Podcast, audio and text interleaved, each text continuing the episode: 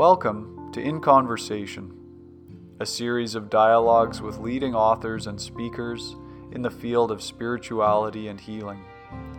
In Conversation is a production of Banyan Books and Sound, a gathering place of the world's wisdom traditions since 1970.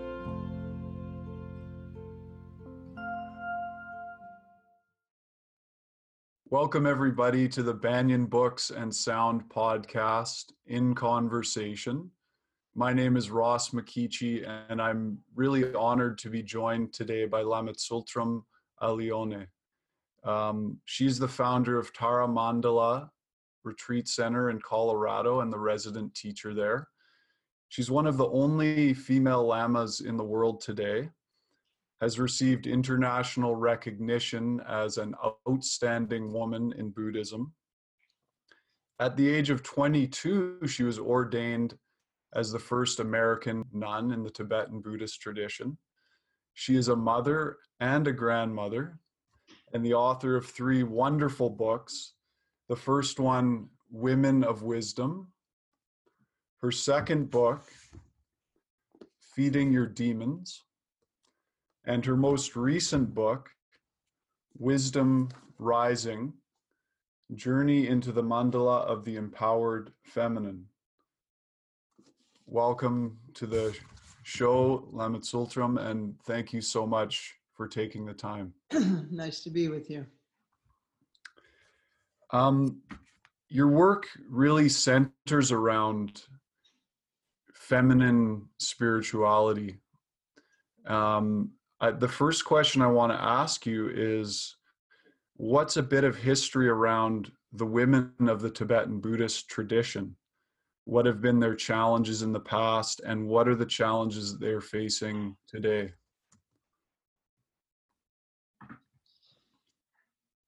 So, Buddhism went to Tibet in the 8th century, and one of the very first and most important teachers in Tibet was Yeshe Tsogyal, who was the consort and main student of Guru Rinpoche or Padmasambhava. And she really became a very important teacher. He left Tibet and she continued on for 40 or more years teaching and also hiding treasures, termas, in uh, Tibet, which is a tradition where the wisdom teachings were hidden in various places in Tibet and also in the minds of the disciples to be discovered in the future. Mm-hmm. And so it was a kind of way of updating the teachings. So Yeshe Tsogyal was right away important in Tibet. The tradition in Tibet is a patriarchal tradition and certainly there was oppression of women in Tibet. However, women also were in many ways independent in, in ways that they were not in other areas of Asia. They were business women. Uh, there were nuns who lived alone in the mountains and yoginis also living in, in caves and various places in the mountains. So it was a combination of the usual patriarchal oppression of women. And uh, unfortunately, I can say it's pretty usual. Right. Um, and also, there were possibilities. And so over the centuries, there were great yoginis who manifested, and there were many hidden great yoginis who nobody would ever know their name, but they were highly achieved in, um, in their spiritual practice and realized beings. There was recently a woman in Tibet who took the rainbow body that means uh, that at the time of her death, her body reintegrated into light and her physical body, the corpse, gradually dissolved. and became very, very small. And I've actually seen a picture of what it looked like when it, the size that it became, which was about that, that big from a size of a human being. And so that's a great uh, accomplishment, and it's an, it's a sign of having truly understand understood our luminous nature, not just say it, but realize it. And so there's been that tradition of yoginis in Tibet all that time. In, in my first book, Women of Wisdom, I cover those stories, some of them. Six women teachers from Tibet, that was the main focus of that book, uh, that go from the 11th century to the 20th century. And there's one in it, there's, there's one book, uh, one story in that book of Ayu Khandro. And she lived until the 1950s. And Ayu means long life. She lived to be 114 years old. Wow. Yeah, I love I love her story because it really shows the life of a yogini in Tibet and how she might have what her life might have been like, which was basically a series of pilgrimages and long retreats.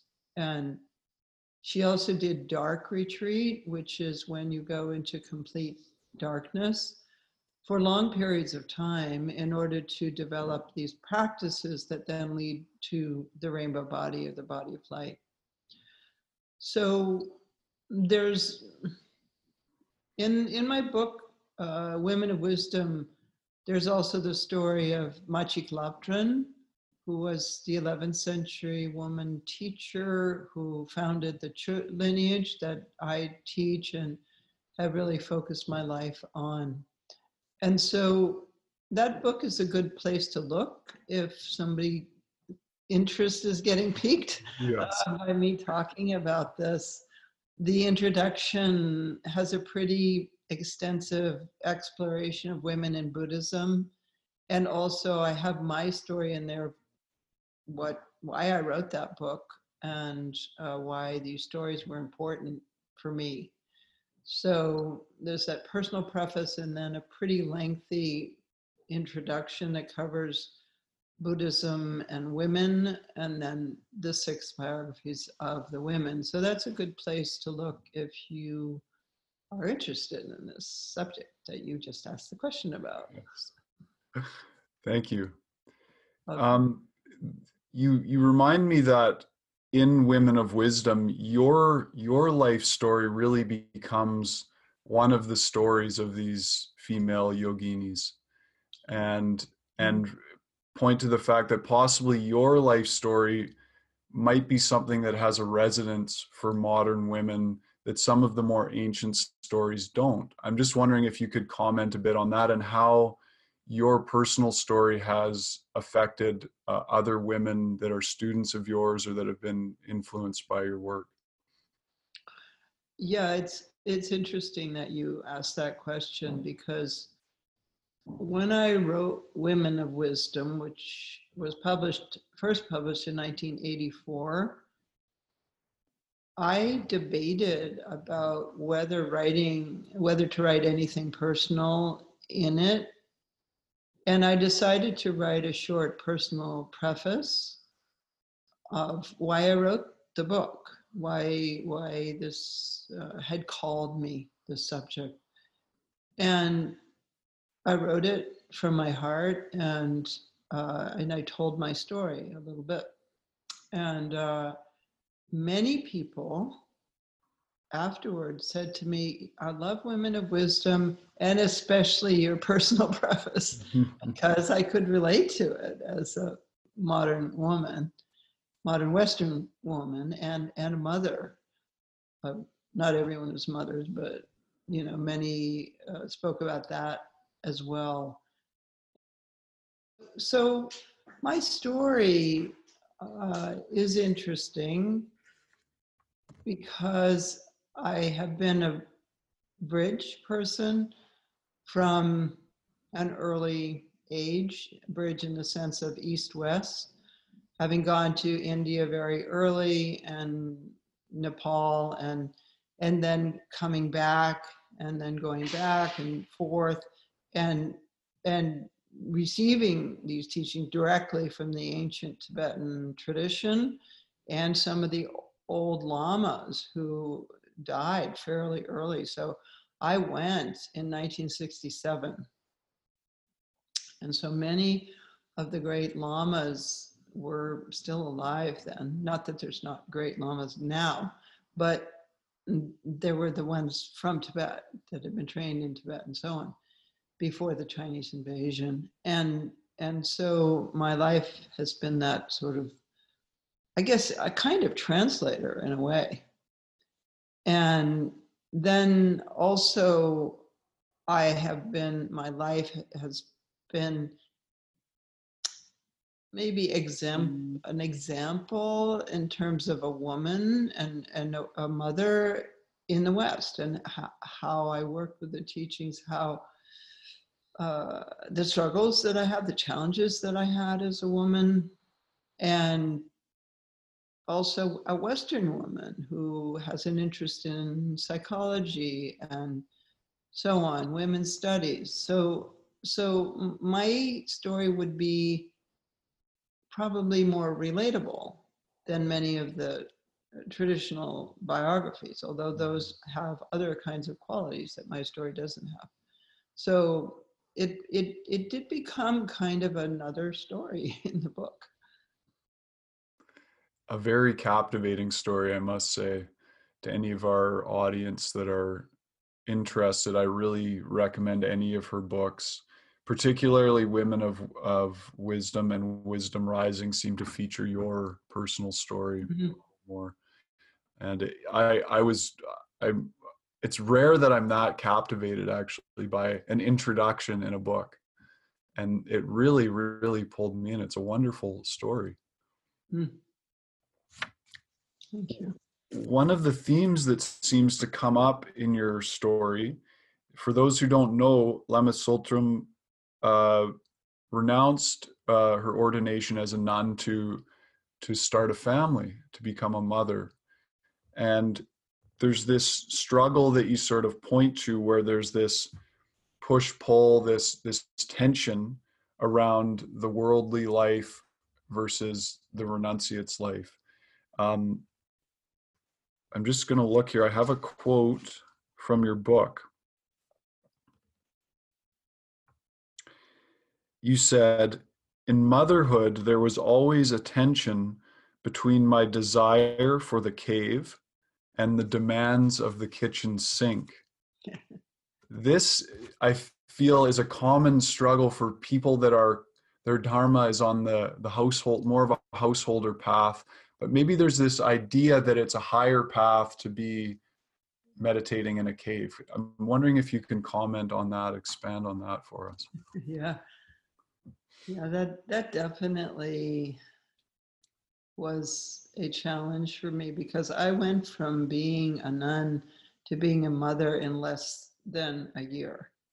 So I went from having all the time I wanted to myself and meditation and silence, study, practice, to the demands of a newborn baby in a very short time with very little adjustment because I got pregnant almost as soon as I disrobed. So I didn't have a lot of adjustment after I had disrobed before I was already becoming a mother. And so this was something I struggled with, particularly when my children were young and had, had a lot of needs and demands. So I learned to, or tried to, integrate practice with life and not have it be such a, a boundary between the two things. I would have my kids crawling all over me as I was trying to focus on a meditation, tearing down my shrine. literally. And and then just trying to stay in the practice. And I also integrated doing things with them, like we created altars together. And that was like a game for them, and it had some sort of meaning for me. I did find, however, that I needed time for myself and for meditation. So while they were growing up, I found times for short retreats where I would go away. And then time for daily practice. Not not in the beginning when I had newborns. I, I didn't have any time. I couldn't. And any time I had, I just wanted to sleep. so, uh, but you know, when they got a little older, I could do that. But I never really wanted to leave them for very long. I would I would miss them too much. But I did have those periods of withdrawal and going back. And um, so that I sort of work both with trying to integrate practice with daily life, with the kitchen sink, and also some time alone to to practice or to go to retreats, to go to to teachings. Hmm. what advice would you give to anybody that might be struggling with that tension themselves?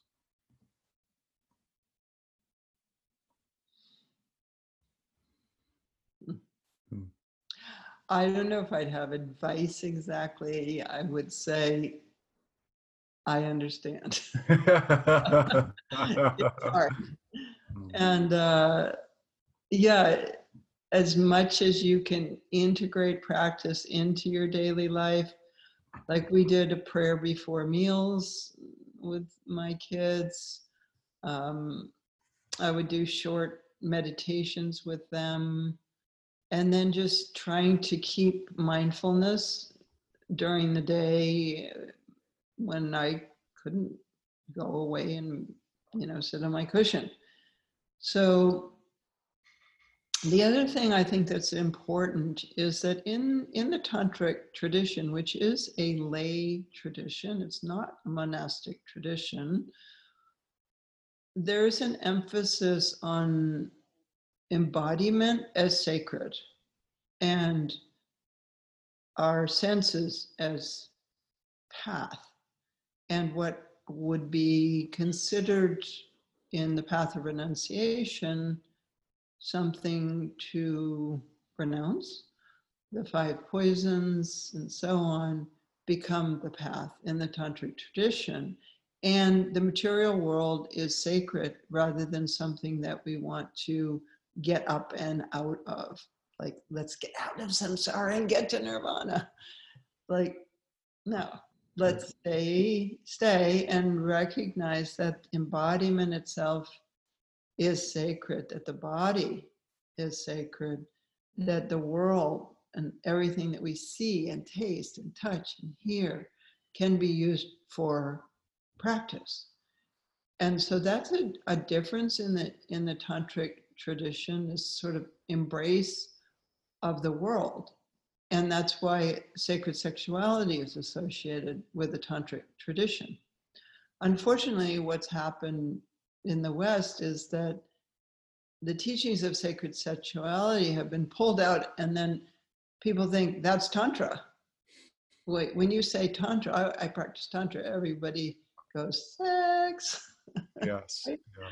yeah. um, but that's the, the whole point of Tantra is integration with the senses and that there is a potential of a non dual experience in union with someone else. That's one of the possibilities. But even using sight, using taste, hearing, all the senses can be used in that way. And so sexuality has been emphasized in the West because people are interested in that. Um, but it's it's a much broader meaning in the in the tantric or vajrayana tradition of buddhism thank you for touching on that. Um, what what are some of the pitfalls? I mean you've already mentioned sex as something what i've seen with tantric practice is that people zone in on something and obsess over it. And there's there's an aspect in my understanding of tantra that the refinement and the purification and the elevation of all of these different um, activities is very important so how do we balance those the tendency to get stuck in or obsess with something like sex or use of a plant medicine where it might be justified as tantric practice but there's a piece missing? Yeah. The ego is tricky. Hmm. it's often uh, the way you can tell if the ego is involved is is there fixation? Is there grasping going on? So if say you're using plant medicines they are medicines but is there grasping? Is there some feeling that this if i don't have this substance i can't get to this place i want to get to or if i don't have sex i can't get to where i want to get to really the depth of practice is relaxation, is letting go of fixation. And that rainbow body that I was talking about in the beginning, in a way, that's the ultimate relaxation because it's the relaxation of the physical body to the point where it actually dissolves into light, which is its true nature. So anytime you find yourself fixating, I, I like that word, fixating better than attachment because attachment can get mixed up with emotions and really healthy attachment is very important in relationships but fixation it's a kind of like it's the lockdown mm-hmm. the clamp down yeah. in the mind and so this is something that each individual has to check up on in themselves. Am I fixating? Am I grasping? Am, is this a kind of materialism for me? And if so, then release, relax, and recognize you don't need that. That's you can do that. It can be an enhancement, but you don't need it.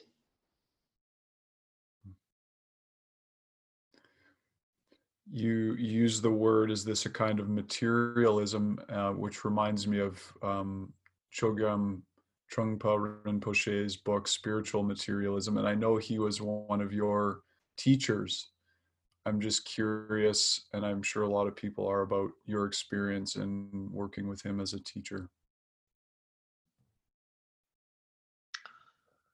uh, i met him in scotland actually before he came to the United States. So I met him very early in his teaching career in the West. So that was 1969 when I met him. I had some really deep experiences with him. I think he was an amazing teacher. And especially in how to relate to the West. And, you know, he had that challenge like I have of, okay, here are these amazing teachings. How do I bring them into this very different context out of its cultural roots and still have it be authentic and have it at the same time be accessible? So that was his journey. That was his koan, if you will, mm-hmm. of how to how to do that. And it was hard. He was he was early, and really very alone in many ways. He didn't have the support of his teachers with him. Uh, there was nothing, no one who'd done it before him uh, to, to follow. He was inspired by Suzuki Roshi. And uh, Suzuki Roshi was the very important Zen teacher who passed away in 1973, I believe. And he was very important and inspirational for uh, Chogyam Trungpa Rinpoche. So Rinpoche's books, I think, uh, uh, they have longevity. I know mm-hmm. my my nephew was in retreat and he was really struggling. He was doing traditional practice, and then he found Trungpa's book. I think it was Spiritual Materialism. Uh, and he read it and he said, "Oh, this just it just makes it all make sense." In, in a different way than the, the translations, the direct translations that uh, came afterwards, uh, didn't help him with some of the ways he was getting stuck. So yeah, so I met him in Scotland. I had some brief encounters with him. And then I went back uh, there after being a nun for almost four years, uh, and then re-met him and studied with him. And for me, that was an important time because I was trying to figure out how to integrate my experience that I'd had in Asia with coming back to the West. And so I was really looking at how he was teaching these teachings that I had received in a very traditional way. For example, the six realms of existence the God realm, the jealous gods, the humans, the animals, the hungry ghosts, and the hell beings. I had received those as literal. These are these are beings and these are different realms of existence.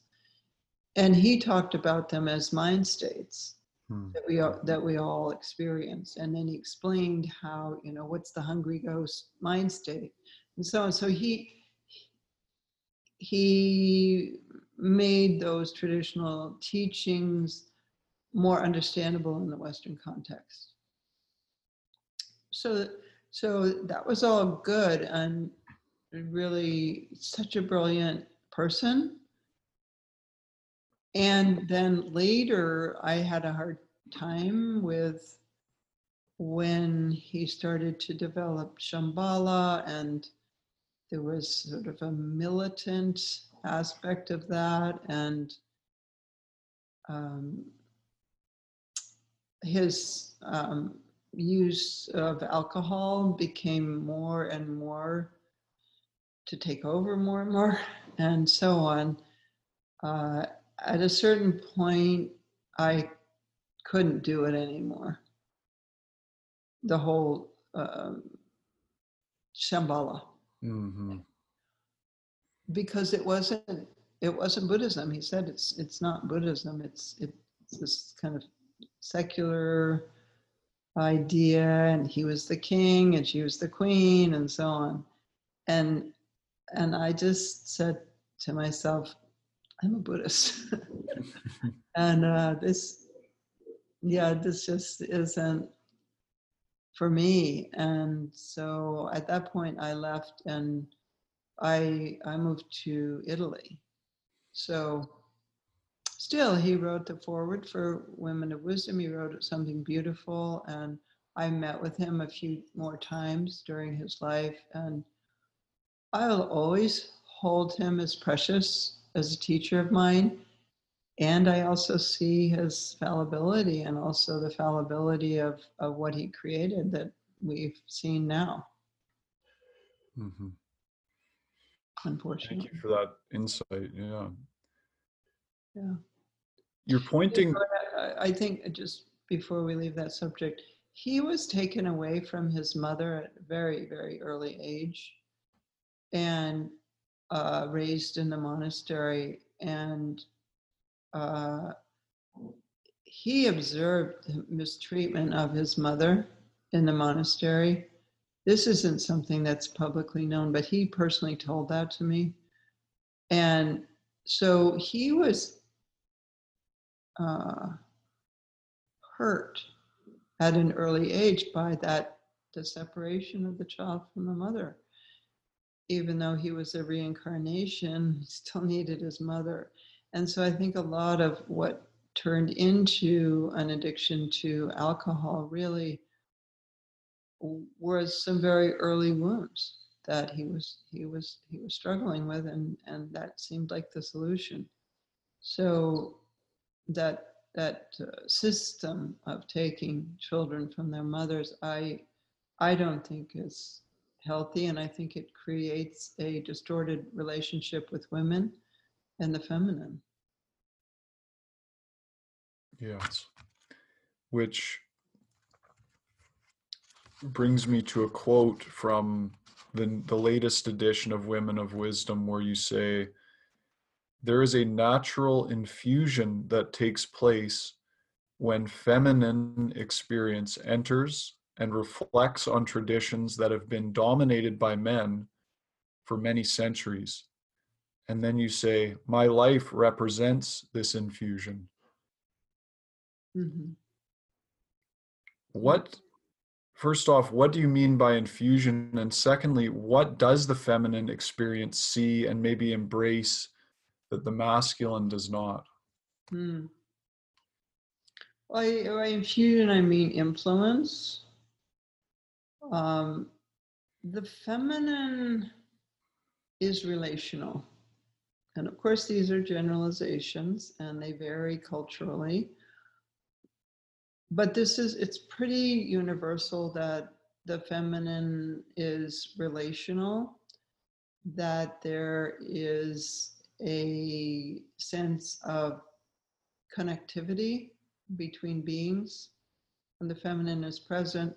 Also, that um, view that I spoke of before that's in Tantra of the material world being sacred rather than spirituality being sort of up and out somewhere in the sky.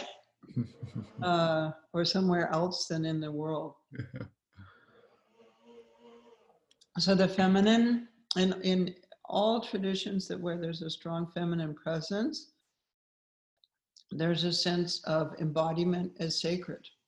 And this is partly because women undergo pregnancy and birth and and uh, mothering if you go through something like that, what that puts you through is so intense and so hard, you are going to value that life.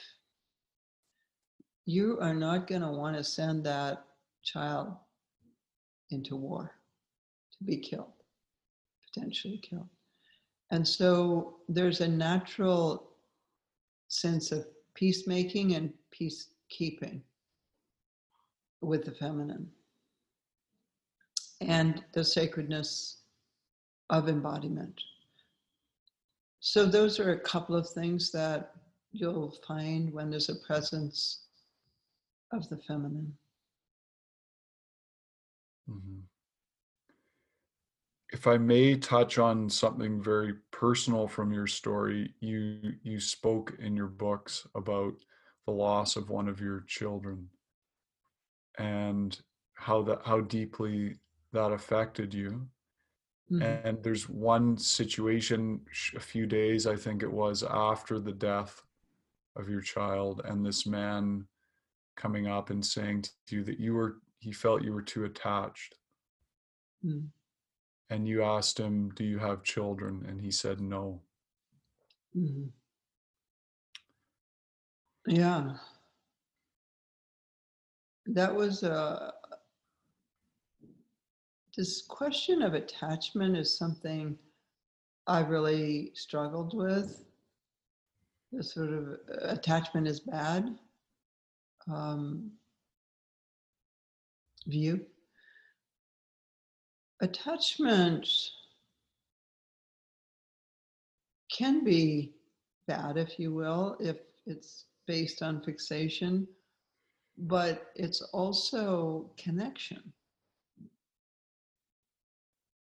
And so to say to a mother, you're too attached when her child dies is really unhelpful. That's an understatement. um, because she's so connected to that child. He's lived under her heart for nine months.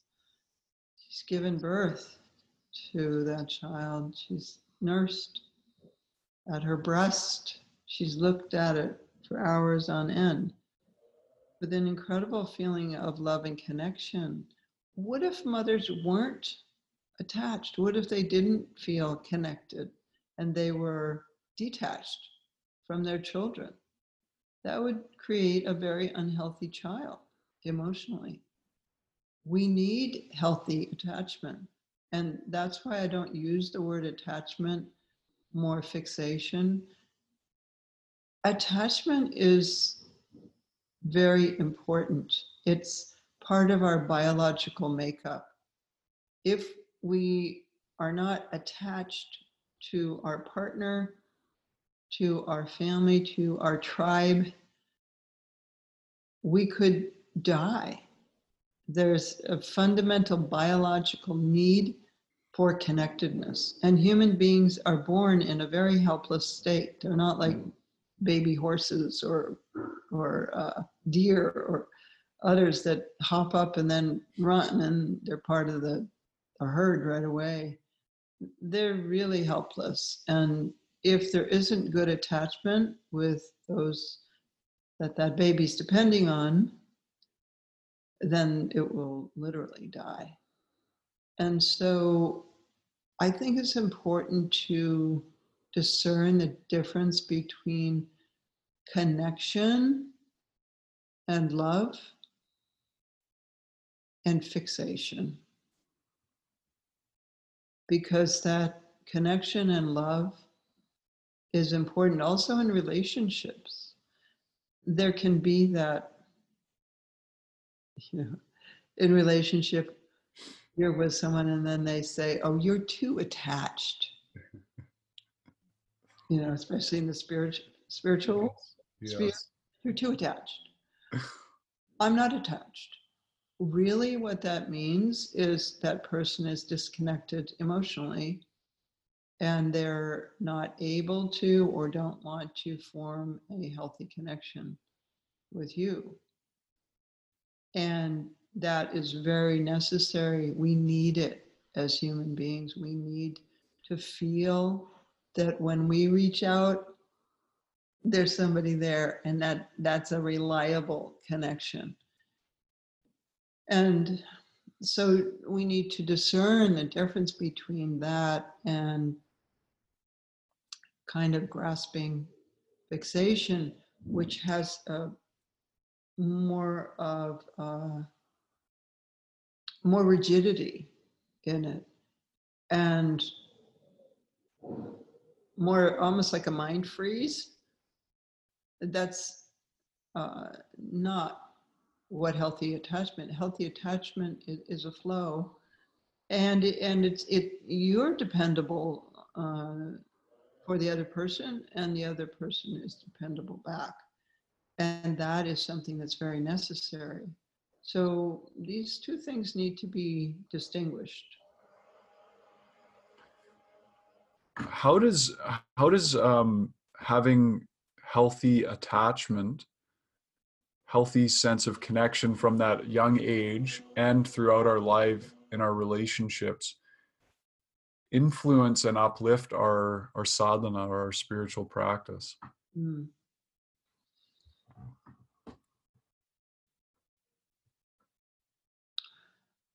Well, those healthy attachments relax our nervous system and allow us to fall more deeply into meditation, to enter into a state of non-duality with with someone who you feel that deep trust and connection with, you can enter into a state of union that takes you into a state of non duality, which is liberating. It's a liberating liberation from dualism. Hmm. So that's one way. And also that healthy attachment creates positive relationships, not only with your partner, but also with others. If we treat our relationship with others as something which we have to do, but doesn't really have a value, we won't act in a way which has integrity. And therefore, our relationships will fall out of integrity and we'll have issues and crises and problems in our lives, which then creates chaos and we can't practice our sadhana, or it's hard to when we have a lot of emotional and physical chaos going on in our lives. Hmm. So it allows us to be more settled.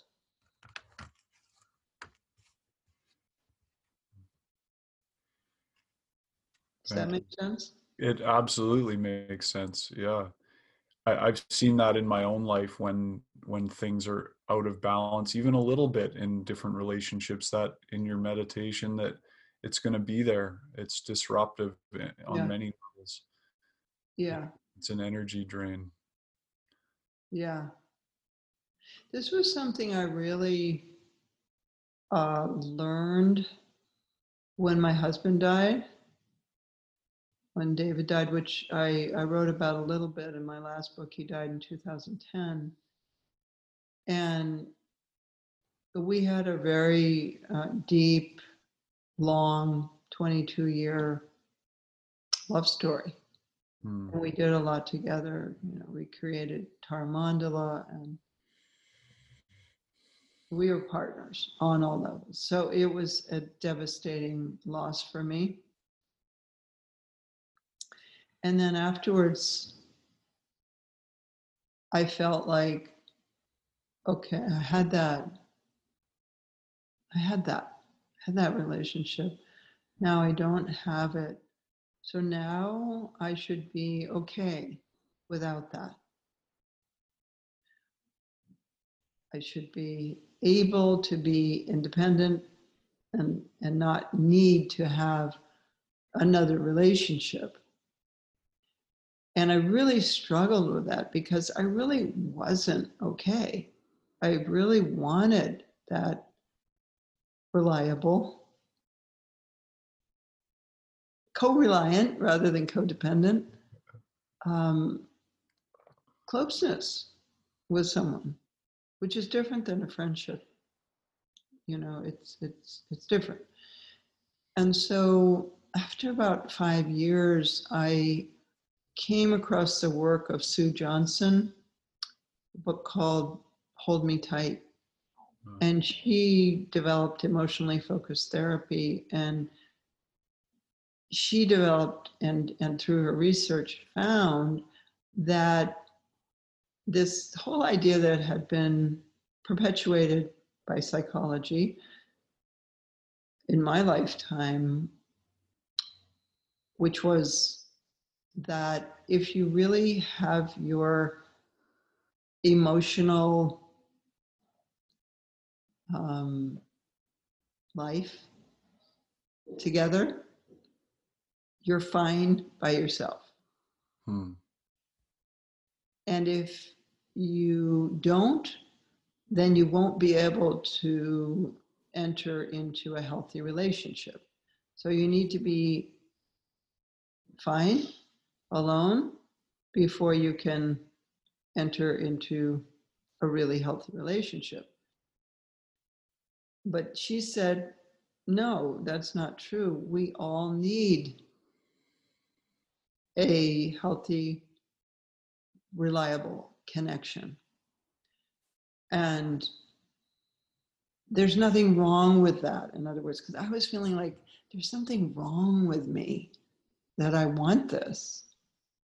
And so that was a, a learning that I went through after David's death is that it's okay. It doesn't mean that you're hurt, a failure, an emotional failure, mm-hmm. That you're not okay without this. So I think that's something that's been also in the spiritual realm, a um, sort of theory that really we should be without attachments. That's the goal. And that's the way it's been taught. And I disagree with it. I think that we need dependable, healthy connection. And you could, and that's healthy attachment. so you see what I mean? It's like, it's really different views. Yes, very much. It, it is deeply ingrained in people. I think there's that deep, uh, I don't know if you want to call it spiritual conditioning that, yeah, we're meant we're not doing it right if we have have a need those human needs where those human needs get pushed down and then they come out in warped and weird ways. Yeah. Yeah. Like sexual abuse. Yes. In the catholic church or you know trying to repress sexuality. It sexuality is very strong and it finds it finds a way. So yeah, warped and and damaging.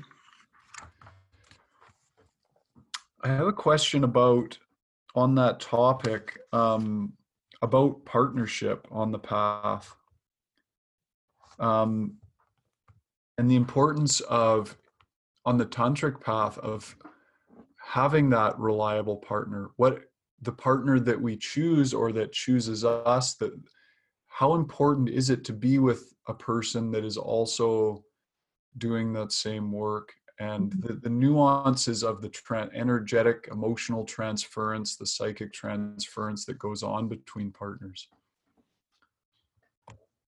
Yeah.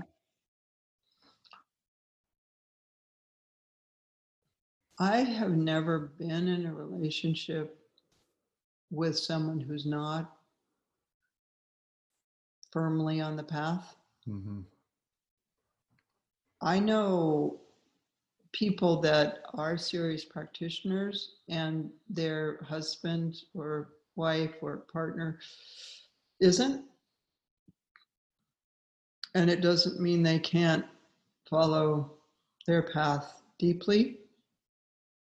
And it doesn't mean that they can't be close to that person and have a good marriage they can just kind of have this other part of themselves that is there, but that they don't share with that person.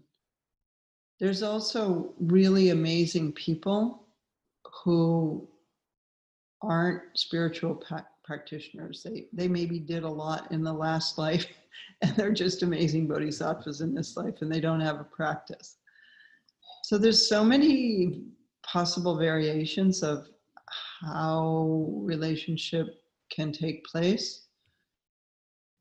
However, if you have a partner who's really a spiritual partner as well as a life partner, then there's a possibility of sharing the depth of your being because our practice is our deepest place.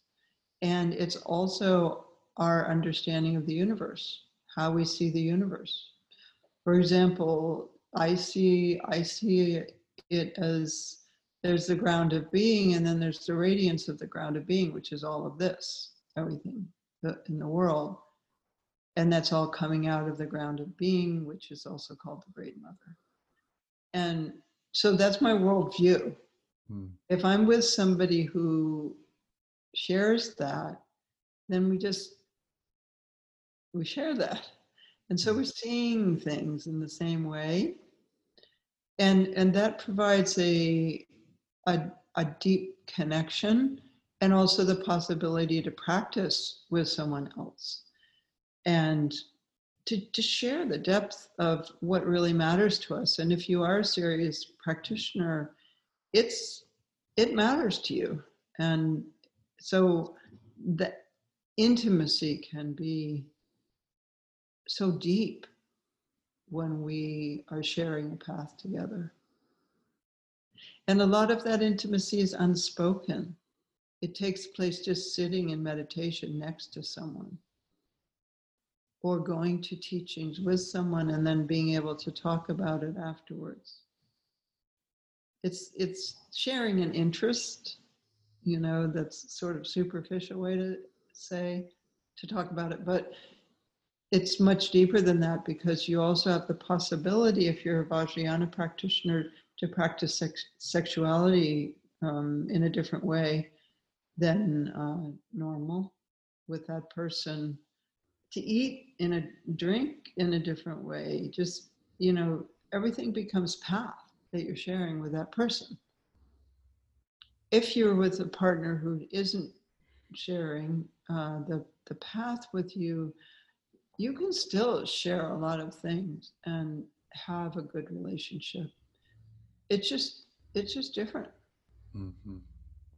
And it's especially if that person is supportive of your path and you know you say i want to go and retreat and they're like yeah go you know everything will be fine go. And uh, and then you go back to them afterwards then i don't think it's a problem mm-hmm. wonderful i'm such a romantic so i love I love what you just said. I'm a romantic too. I could tell.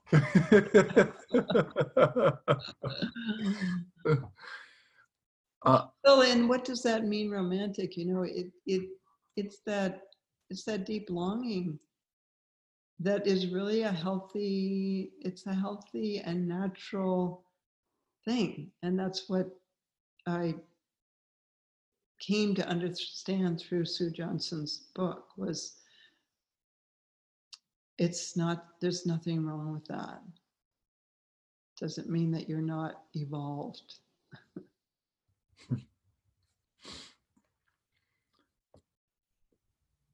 speaking specifically to young women who may be in our audience what advice would you give to them in terms of the the journey of finding their own independence their own personal authority their own selfhood while also working with that very human and natural desire to be in relationship with a man or a partner mm-hmm.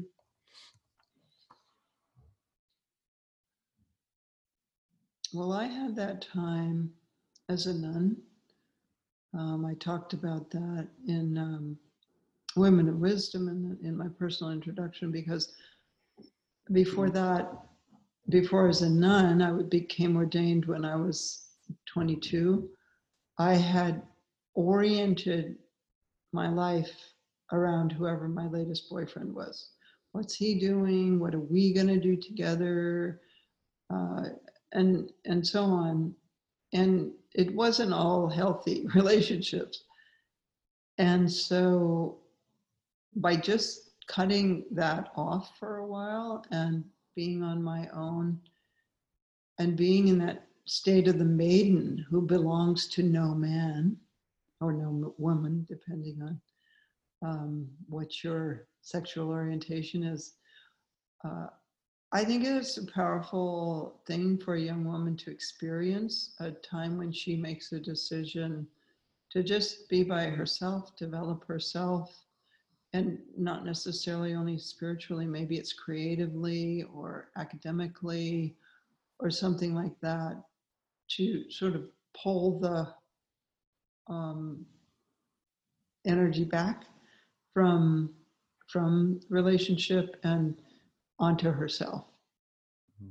and also because once uh, she does have children if she does that energy that's gone. You know, it's, it's in the kids for a long time. Mm. And so that's an opportunity that a young woman has is to take some time for herself by herself and doesn't necessarily have to be a long time but that's that's a possibility the other thing is to really understand the history of women and the history of women in spirituality uh, to understand the yogini tradition uh, passionate enlightenment is one of my favorite books in that sense of the tantric women teachers stories mm-hmm. that's uh, dr miranda shaw's book, Passionate Enlightenment.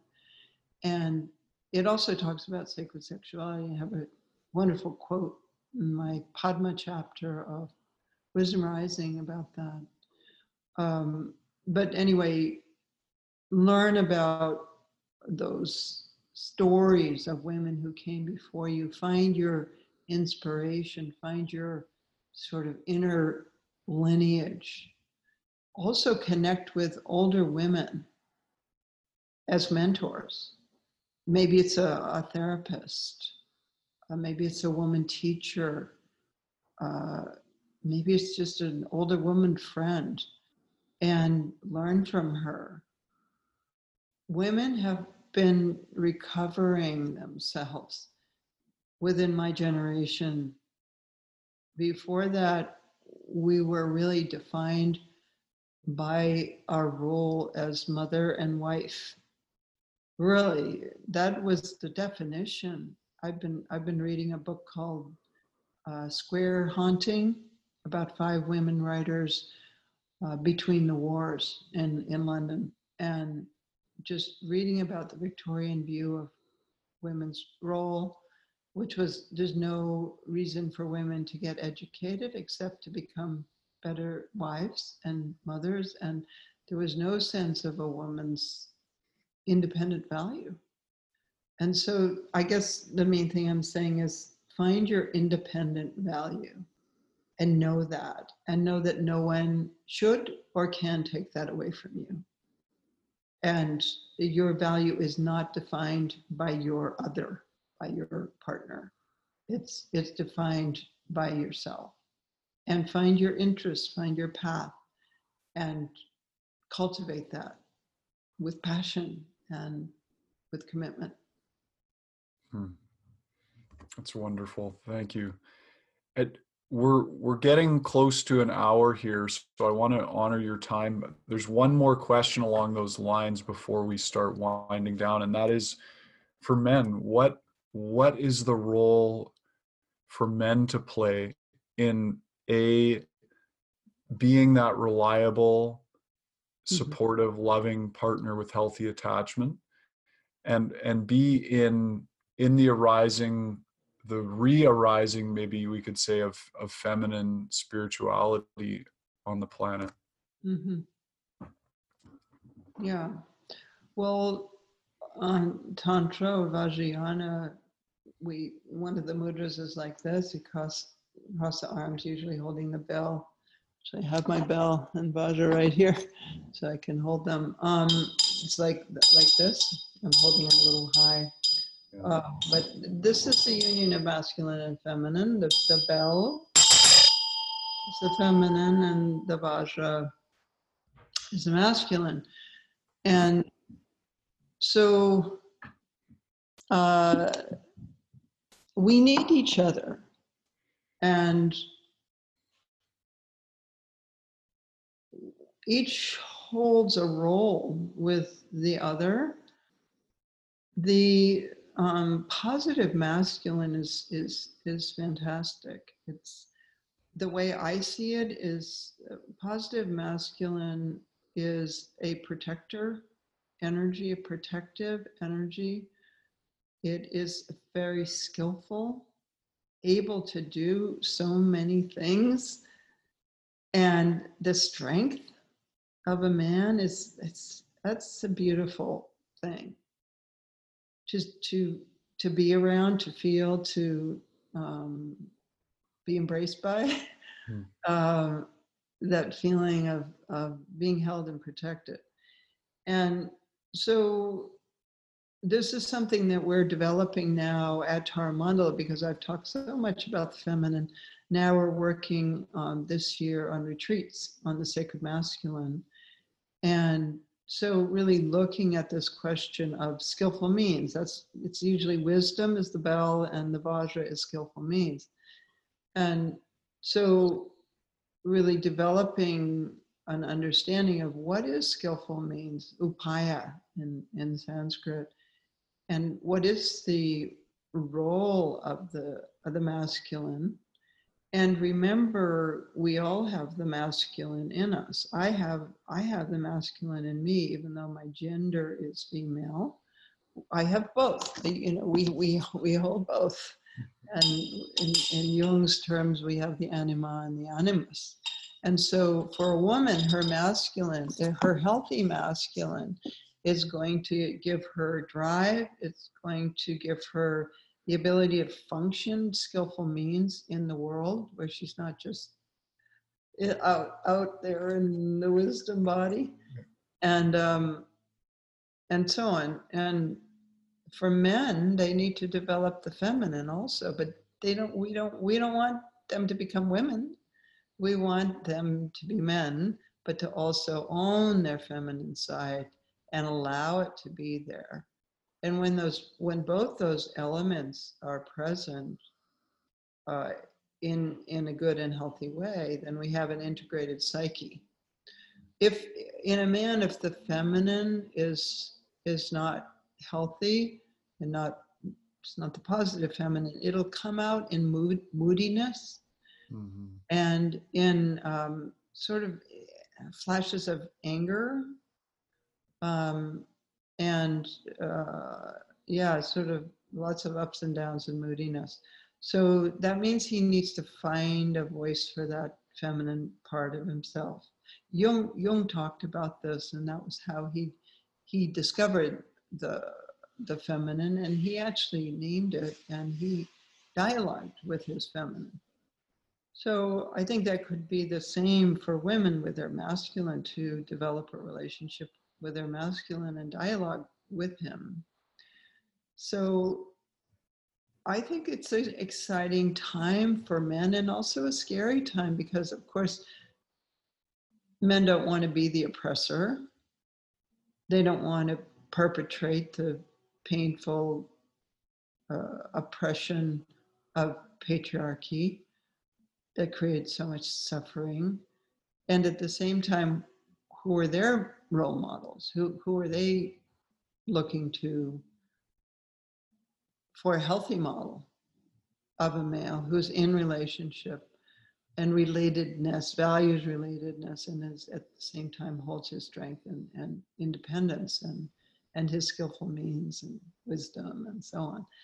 So that's another thing for men is look for mentors, look for men that you admire that that have a positive relationship with women and and yet are holding their masculine in a in a strong way. And uh, ask to learn from them. Maybe it's a male therapist. That could be good. A male psychotherapist or an older male friend mentor something like that. Uh, i'm not sure how many there are of those of uh, you know an old older generation, but I think there are, and I I know some, uh, because men have had to evolve as women changed and evolved. In the 70s, as you know, with women's lib, suddenly the men were like, whoa, you know, what do I do? And they've gone through lots of different things to try to honor that and and at the same time not lose themselves. And and to have uh, friendships with other men i think is also important. Men's groups. My brother has been in a the same men's group for 30 something years and he's married but those men are a big part of his life. And he's found a real sort of healthy masculine to relate to. It's not just drinking beer and watching sports. It's they talk very deeply. They do rituals together. Some of them have died now, and you know, it's it's a deep relationship. So I think forming deeper relationships with men is also important. Yes.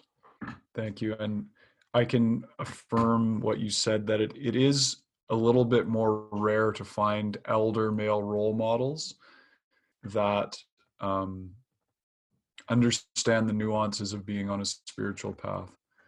Um, yeah, imagine it is. But they are out there. I, I know from my own experience that I, I've managed to find some good role models. So, any men listening to this, don't be discouraged. They are out there. yeah, and we're going to do a retreat at Taramandala um, on the sacred masculine this year. So that's something that uh, we'll do it as a virtual retreat. I, I, can't remember the exact dates of it, but um, if you look at the Taramandala website, that will come up and get on our email list or um, our Facebook page. What is the website? taramandala.org.com? Org. Dot com org. dot org. Okay. T A R A M A N D A L A dot O R G. Okay. We'll post that with this um, podcast. And also, I understand you have uh, a symposium coming up. Can you tell us a bit yeah, about? Yeah, this is. Uh, I mean, I think we've all wondered what to do um, at this time, and I've been struck by the need to not miss this moment in our rush to get back to normal mm-hmm. and to find the wisdom that is trying to be communicated to us by the earth by bringing us to our knees and stopping us finally so um, I created, brought together, invited a group of people who I think have interesting things to say about this in a four day online symposium, May 22nd to 25th. It's called Voices of Wisdom in Times of Crisis. So we'll hear from some of today's wisdom keepers as they offer their insights into into these times and share meditations. There's several live concerts and guided meditations and looking at what are the myths and prophecies that are relevant at this time. How can we continue to let the earth breathe and still support life on earth? how can we respond to the imperative voice of the feminine in this time? So I brought together 12 people, including Chief Arvil Looking Horse, who is one of those amazing male mentors. He's the 19th generation holder of the actual original pipe from White Buffalo Calf Woman. Wow. He's given it at, at the age of 12. And he, it, nobody that young has ever been given it. He is chief in all three of the Sioux tribes. He is Lakota himself. Uh, and he will be talking about White Buffalo Calf Woman, the pipe, and, and that message. Also, Tara Brach, who, who wrote Radical Acceptance, and other wonderful books. She's going to speak. She also has a connection with feminine and wants to talk about that. Uh, Krishna Das, who is a kirtan singer, which is devotional music in the Indian tradition.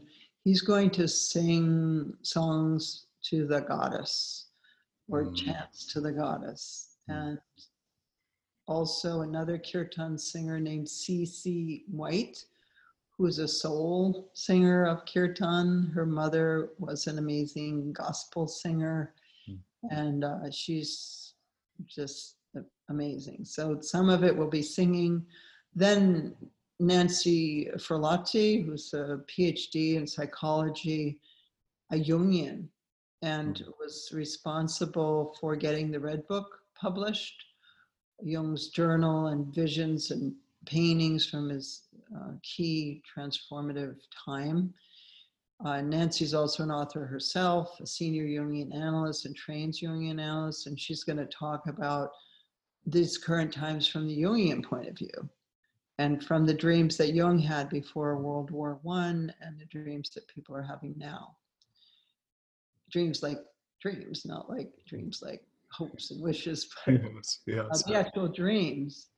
Uh, Oh, Dr. Sue Smalley, who teaches uh, at uh, UCLA, she founded MARC, the Mindfulness Awareness Research Center at, at UCLA. She's a geneticist by training, and then had a kind of shift in awareness herself and began this program, MARC, that has now trained hundreds, if not thousands, of mindfulness teachers. She's going to talk about mindfulness and anxiety and how that connects to these times and uh, her own insights.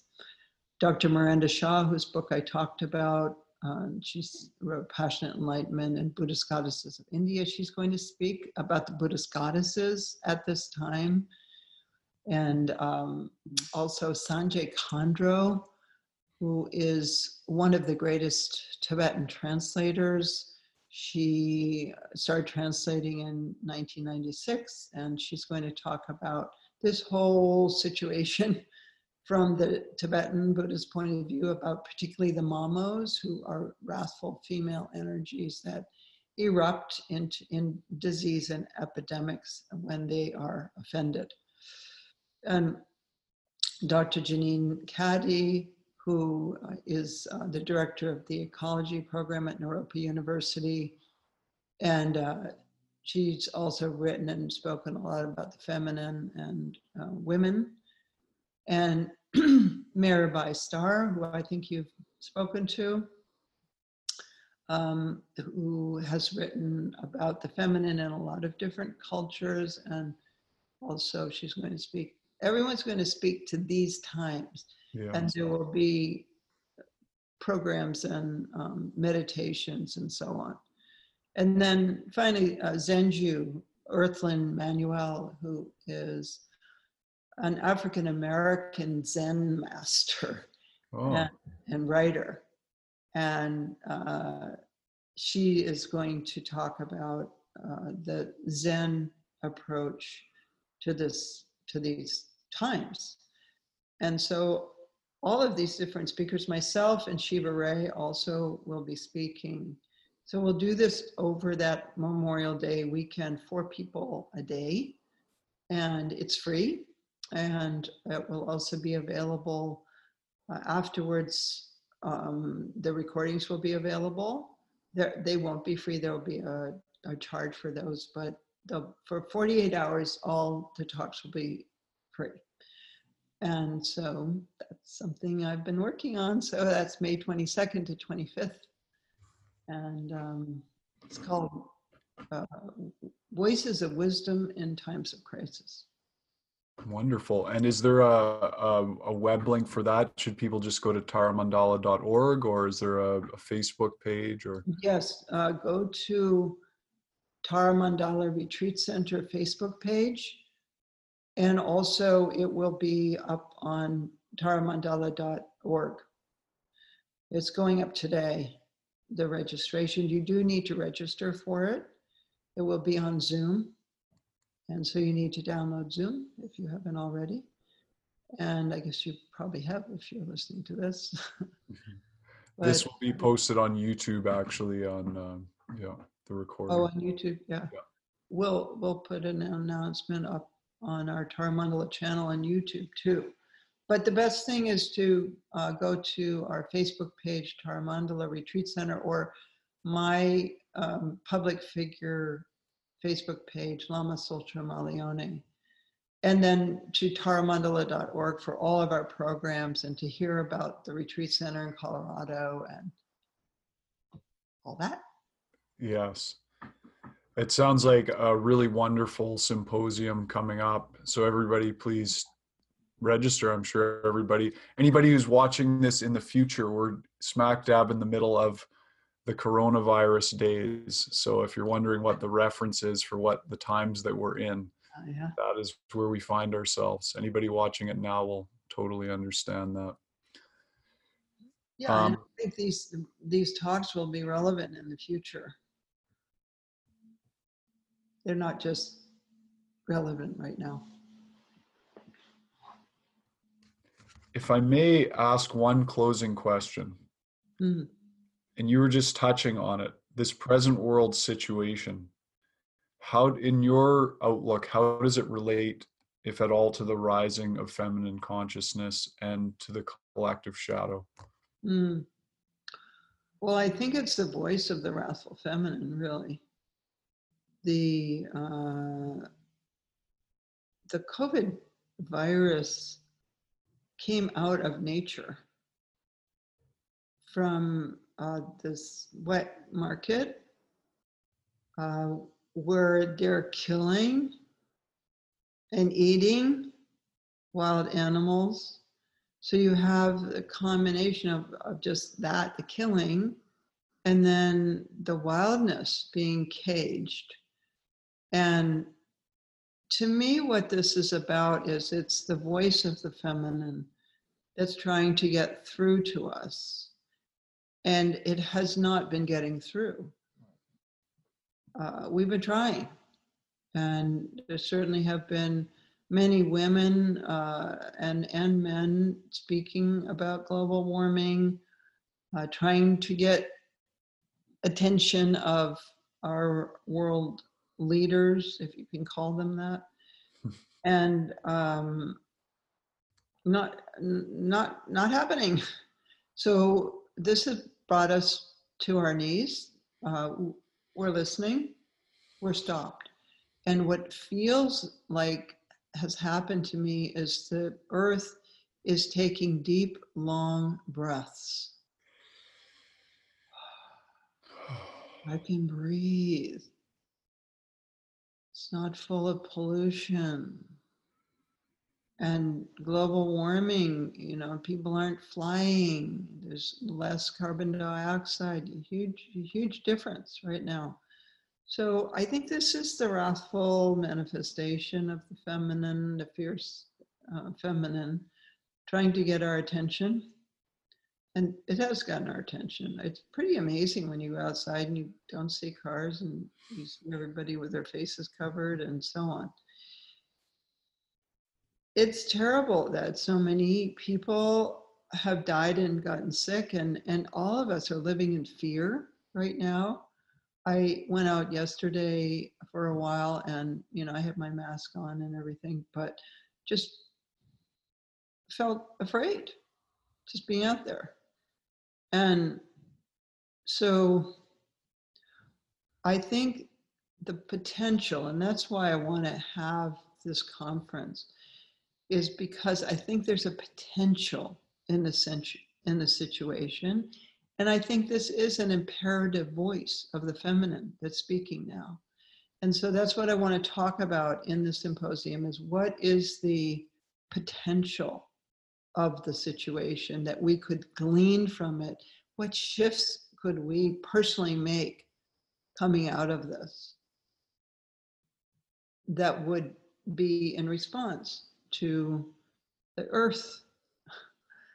And uh, and to me, that's that's what's happening. It's it's the wrathful feminine, and in, in uh, Tibetan Buddhism, it's called the mamos, and they manifest like this in in epidemics. And uh, there's a story of Milarepa, for example, of uh, worldly dakinis who get offended by uh, villagers smoking, uh, creating toxic smoke. So these they're, they're like spirit beings, and they get offended and they unleash an epidemic into the community.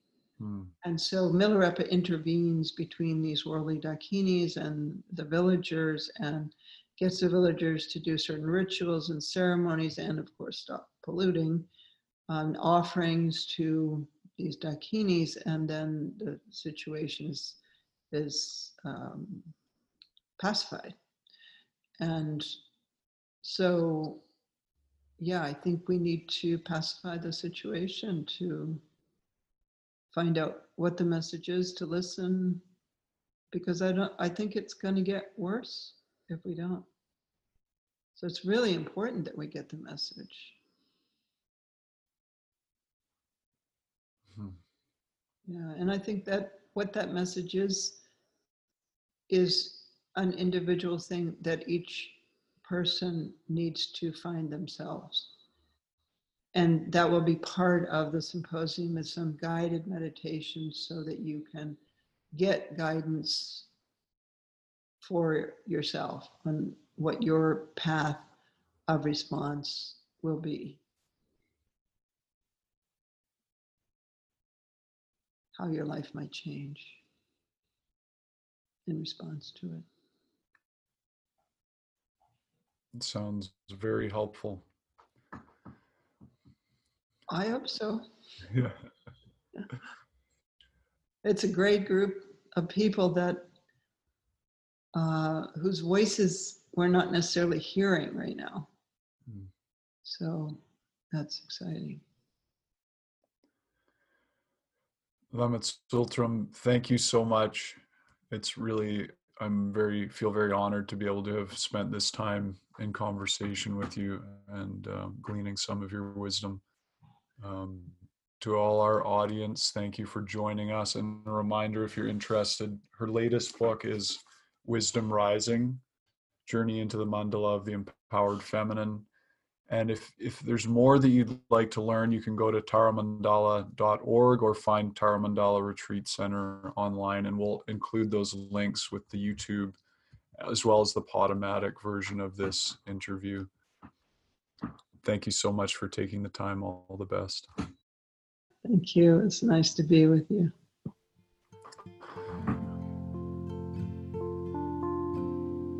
Thank you for listening to In Conversation, a podcast of Banyan Books and Sound, Canada's spiritual and healing resource since 1970.